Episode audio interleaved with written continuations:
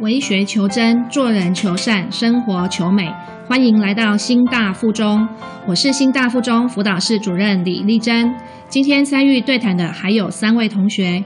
大家好，我是曾思伟。呃，大家好，我是蔡少文。大家好，我是陈怡婷。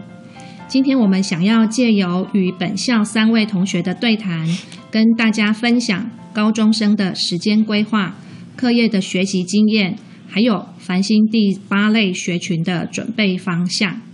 今年三月十七，大学繁星推荐的结果公告，本校有三位学生的成绩通过第八类学群的第一阶段筛选，分别是郑世伟同学通过长庚医学系，陈怡婷同学通过中国医药大学医学系，还有蔡少文同学通过高一医学系的一阶。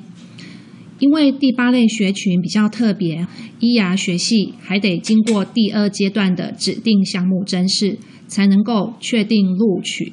所以他们三位同学虽然已经通过一阶，可是还没有确定录取。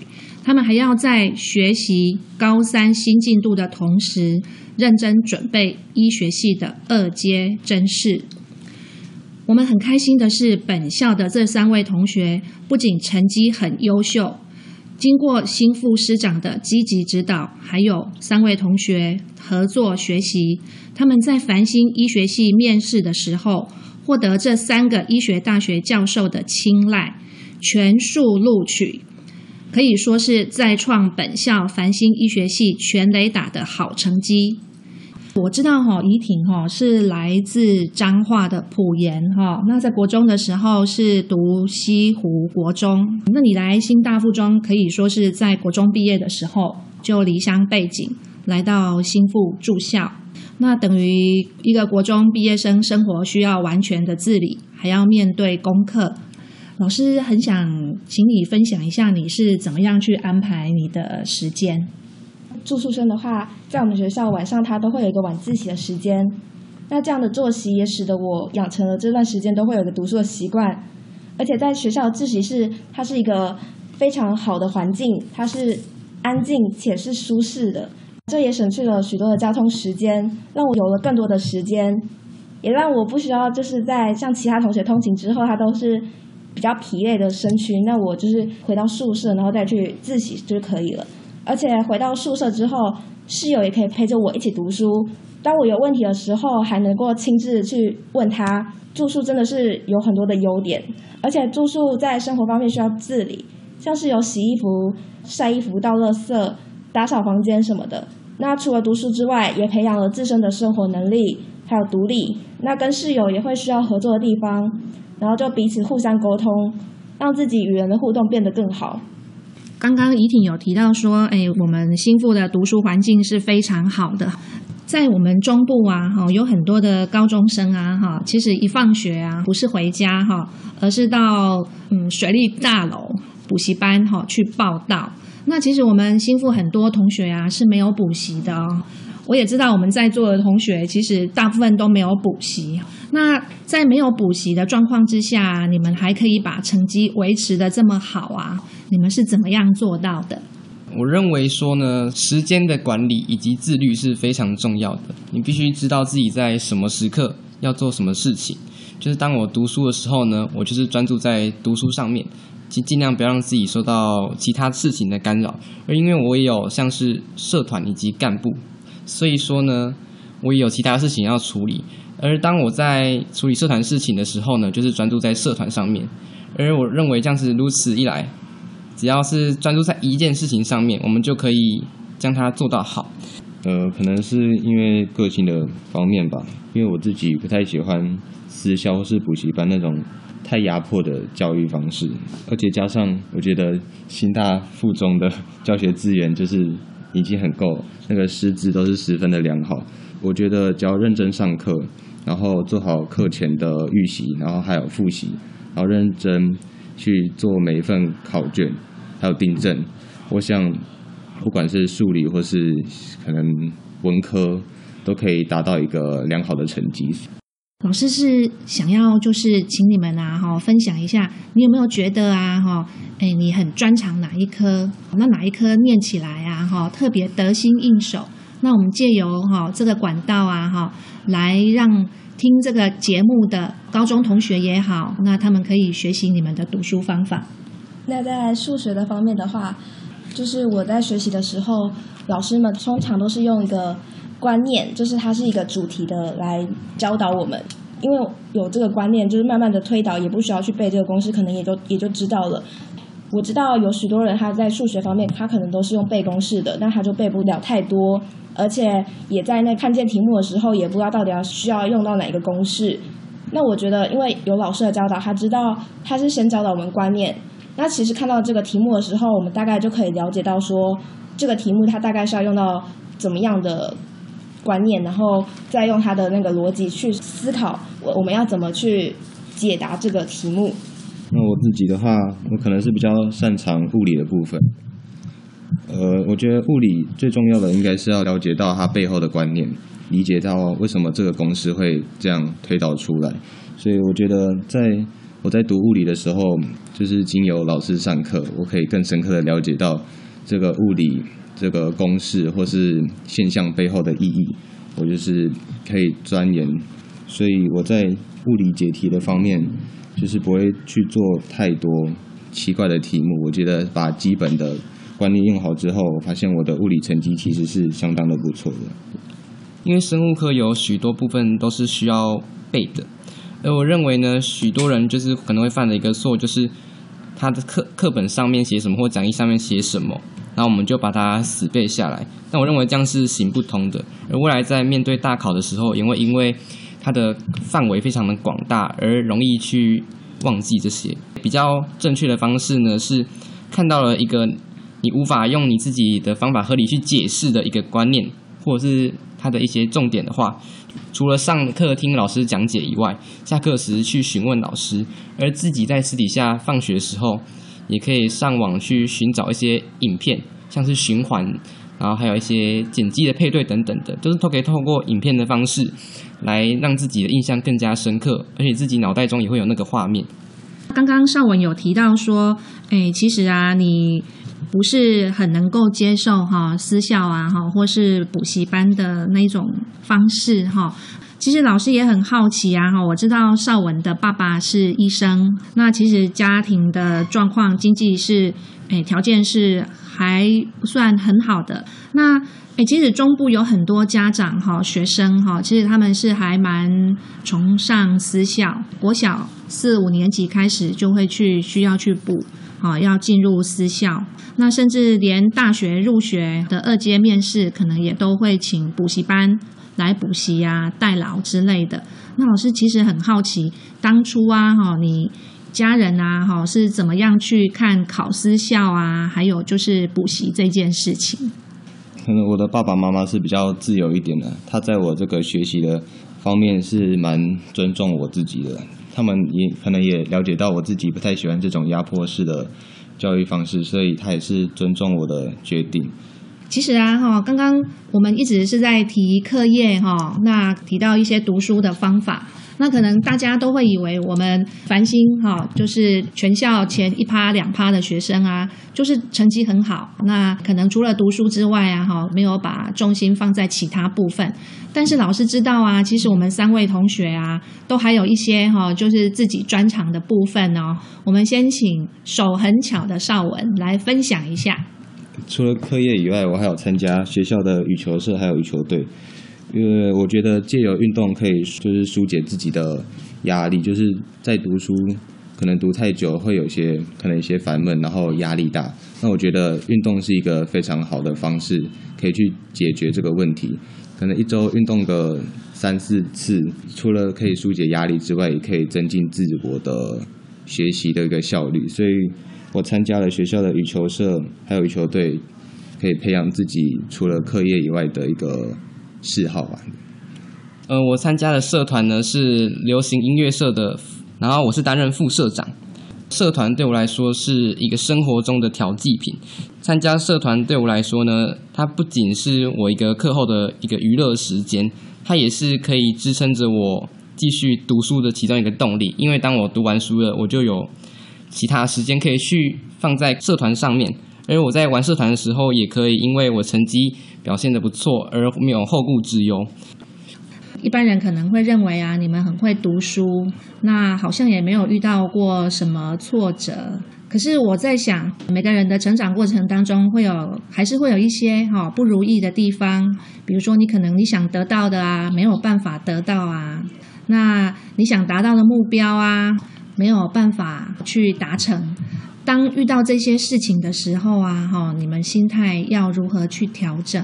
那我们是不是请世伟先分享一下？老师记得啊，哈，你有跟我提过，哎，其实还蛮羡慕人家可以去参加一些才艺班。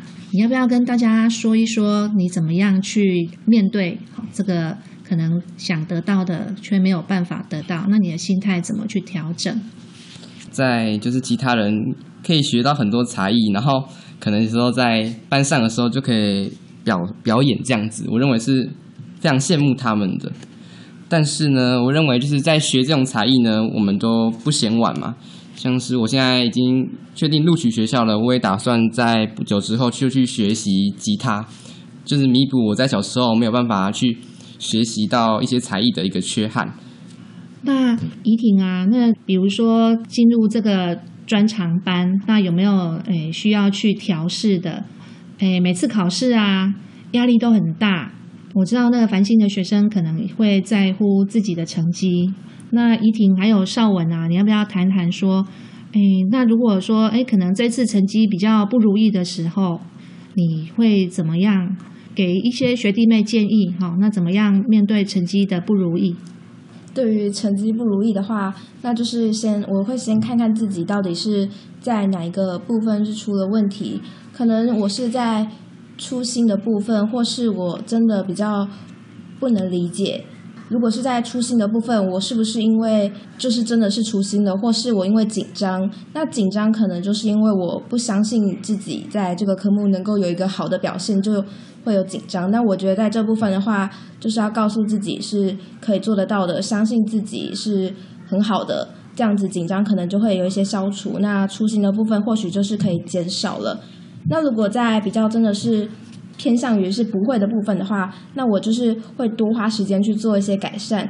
可以改善的方式可能是就是把不会的问题去询问老师，或是自己在网络上去搜寻一些相关的课程，然后去做学习。可能在班上的是老师，就是他的讲法我没办法理解的话，那其实在网络上也是有许多的资源可以去搜寻的。虽然考差了之后，真的是会有一些心态上会。就是觉得自己为什么明明其实蛮努力的，还没有办法达到自己的要求。那我觉得其实每个人都可能遇到的问题，就是我们是要以一种比较乐观的心态，不要想说这种事就是只发生在自己的身上。其实可能我们看似他其实很聪明，但他其实可能也是花了很多的时间。我们不要以一种悲观的心态去想说我们这个考试考差了这样。那我觉得考试考差了，我想。伤心还有挫折都是难免的，但我觉得在一定的时间给自己冷静之后，我想应该还是要积极的检讨自己为什么会考差，像是可能是自己读不熟或是太紧张。那我觉得发现问题之后，也要积极的去改善，可以像是检讨下次要如何改善。是听不懂吗？那是不是就可以去请教同学或是老师，或是可以。查一些呃网络上面的资料，去加强自这方面的观念之类的。在压力的部分，因为毕竟要成长，还是会有一些的压力。那我觉得在压力的部分，我觉得像我刚才有讲到的，参加一些社团，像是我自己是羽球社，我觉得借由运动，可以在这个压力之间取得一个，就是可以比较承受比较大的压力，然后可以疏解自己压力，然后也可以。自己的一个课业表现更加良好，这样。考差的话呢，一定是会有一个原因的。所以说，在考差难过之后呢，首先我会做的事情就是检讨自己到底就是在这段期间准备考试的过程中哪里出了错，或者是哪里不太 OK。在检讨的过程中呢，我也顺便可以处理自己的比较负面的一个情绪。然后大概在一天或两天过后呢，我们就是检讨完后也整理好情绪了，我们就用乐观的心态去面对下一次的考试。像是繁星推荐的话呢，它的月考是非常重要的。我在月考的时候，它的一个得失心就相对会比较重，那所以说在考完检讨以及处理情绪方面，就是要更加的去注重它。而就像刚才邵文所说的，他有一些运动，而我也就是有一些社团的娱乐以及活动，可以帮助我去调试我的压力。哎，老师很想知道说啊，哈，你们努力了那么久，好不容易啊，拼到全校的前百分之一、前百分之二，那等于说是学校的前十名，那其实已经拿到保证进顶尖校系的门票。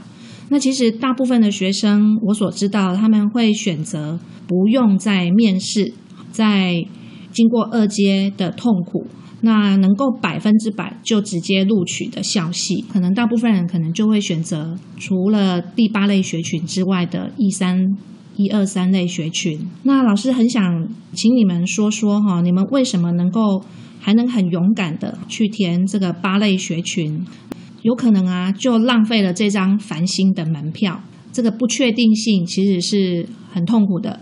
还有啊，其实还要去练习二阶，也很辛苦。那你们为什么还能够这么勇敢的去填八类学群，去面对它？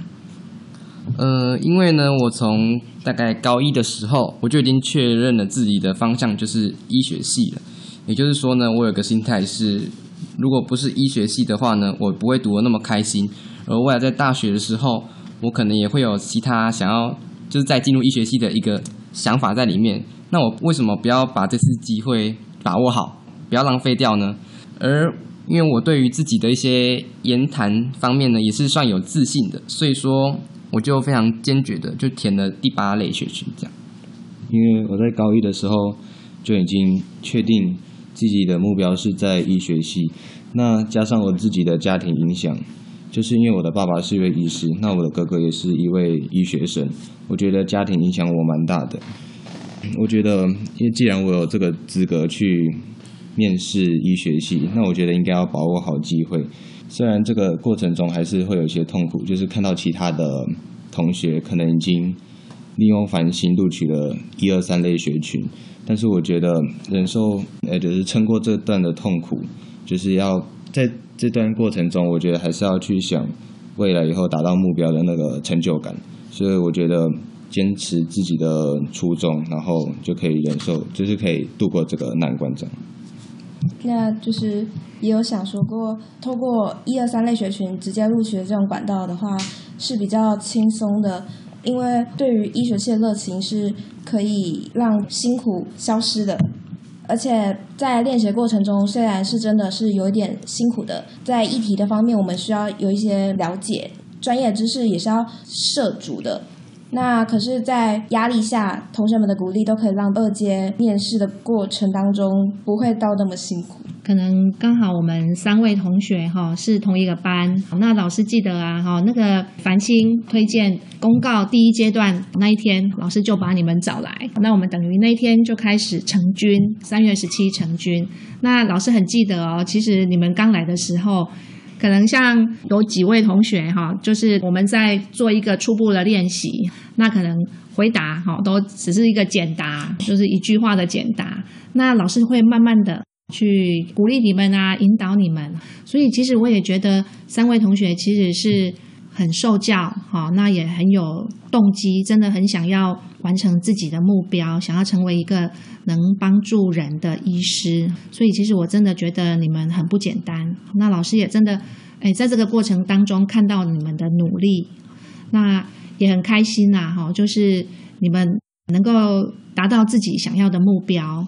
刚刚邵文有提到说，哥哥也是一个医学系的学生嘛。还有我们三位同学啊，去面试的时候啊，可能也有稍微就是知道一下别的学校练习的方式。你们要不要谈一谈说，哎，我们心腹啊，哈，在这个部分啊，哎，让你们感受到有什么跟其他学校不一样的地方？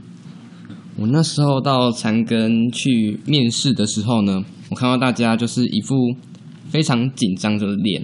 我想其中一部分是因为这个是对他们来说是非常重要的，但是其中有一部分我认为可能是他们的准备没有像我们学校这么的充足。因为自从我们一阶放榜过后呢，就是老师们就是非常集中的帮我们训练，也有请毕业已经录取医学系的一些学长姐们来。教导我们该如何去讲话，然后也是透过我们这样子密集的练习之后呢，我们对于自己的讲话是非常有自信的，也是知道说自己能够讲到什么样的程度。所以说，我认为你只要准备充足后，具有自信。那那个邵文，我知道哥哥是读也是中部的蛮明星的学校，那他有没有跟你提到说，他们学校跟我们学校的练习方式是有什么不一样吗？也就是我的哥哥是就读一种，可能他们的准备方式是比较像学生聚在一起自己讨论，自己去想办法，自己去检讨彼此。可能老师的方面可能会帮助可能会比较少一点，但是我觉得新大附中的辅导老师是就是非常好，可以给这些要面试的一些学生一些帮助，像是刚才有讲到的。毕业学长节的安排，可以帮我们练习面试一些像是逻辑思考能力或是表达能力，然后也像是考古题，新大附中的一些考古题也是十分的充足，就是可以参考前几届的考古题去了解到自己的一些不足的地方，再去改进这样。我知道老师的工作也是十分的忙碌，那老师也是会。抽空的时间来帮我们练习，然后听到我们的一些说法，给一些更好的建议。那在放学时间后，老师也会牺牲到他的时间，然后也是帮助我们练习。像学长姐的部分，因为学长姐她是在大学有一些就读的经验，那她可能也知道，在大学教授可能想要知道的、想要了解到我们的是什么，那就是他能够给出一个。确切的建议，让我们在面试的时候可以更加的准确的瞄准这个方向去回答。其实，哎，老师在这三月十七哈到四月十七，等于就是一个月的时间哈。那跟三位同学的练习呀、互动啊哈，那其实老师一直在想。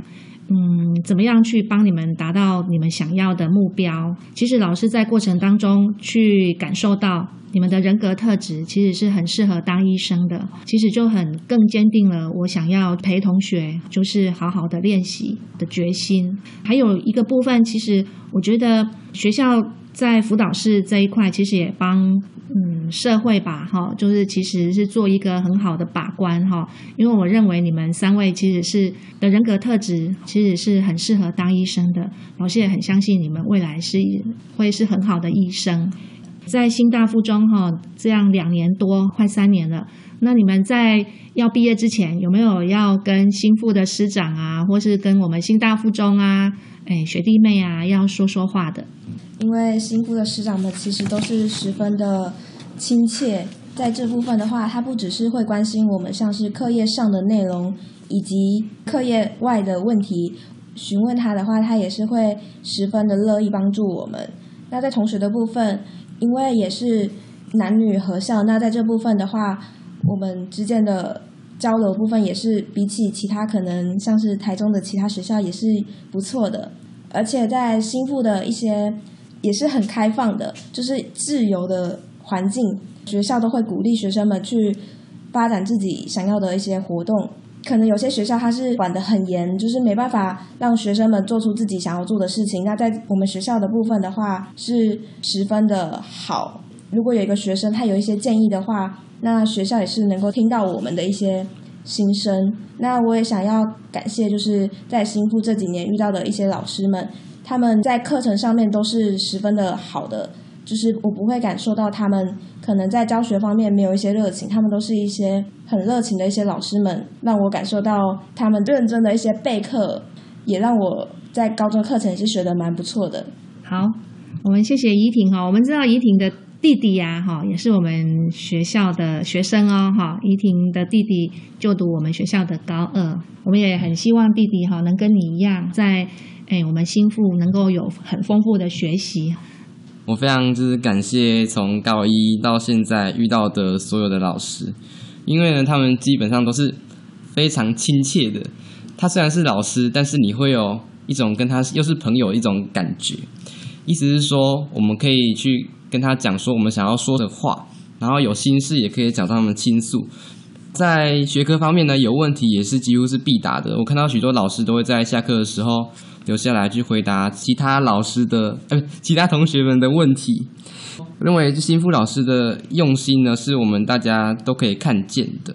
而在面试的准备的过程中，无论是我们的班导师还是丽珍主任，都是给我们非常大的一个支持，也非常鼓励我们往医学系去迈进。我们感谢各位听众的收听，我是新大附中辅导室李主任，我是新大附中郑世伟，我是蔡少文，我是陈怡婷，遇见心腹，遇见幸福，下次见。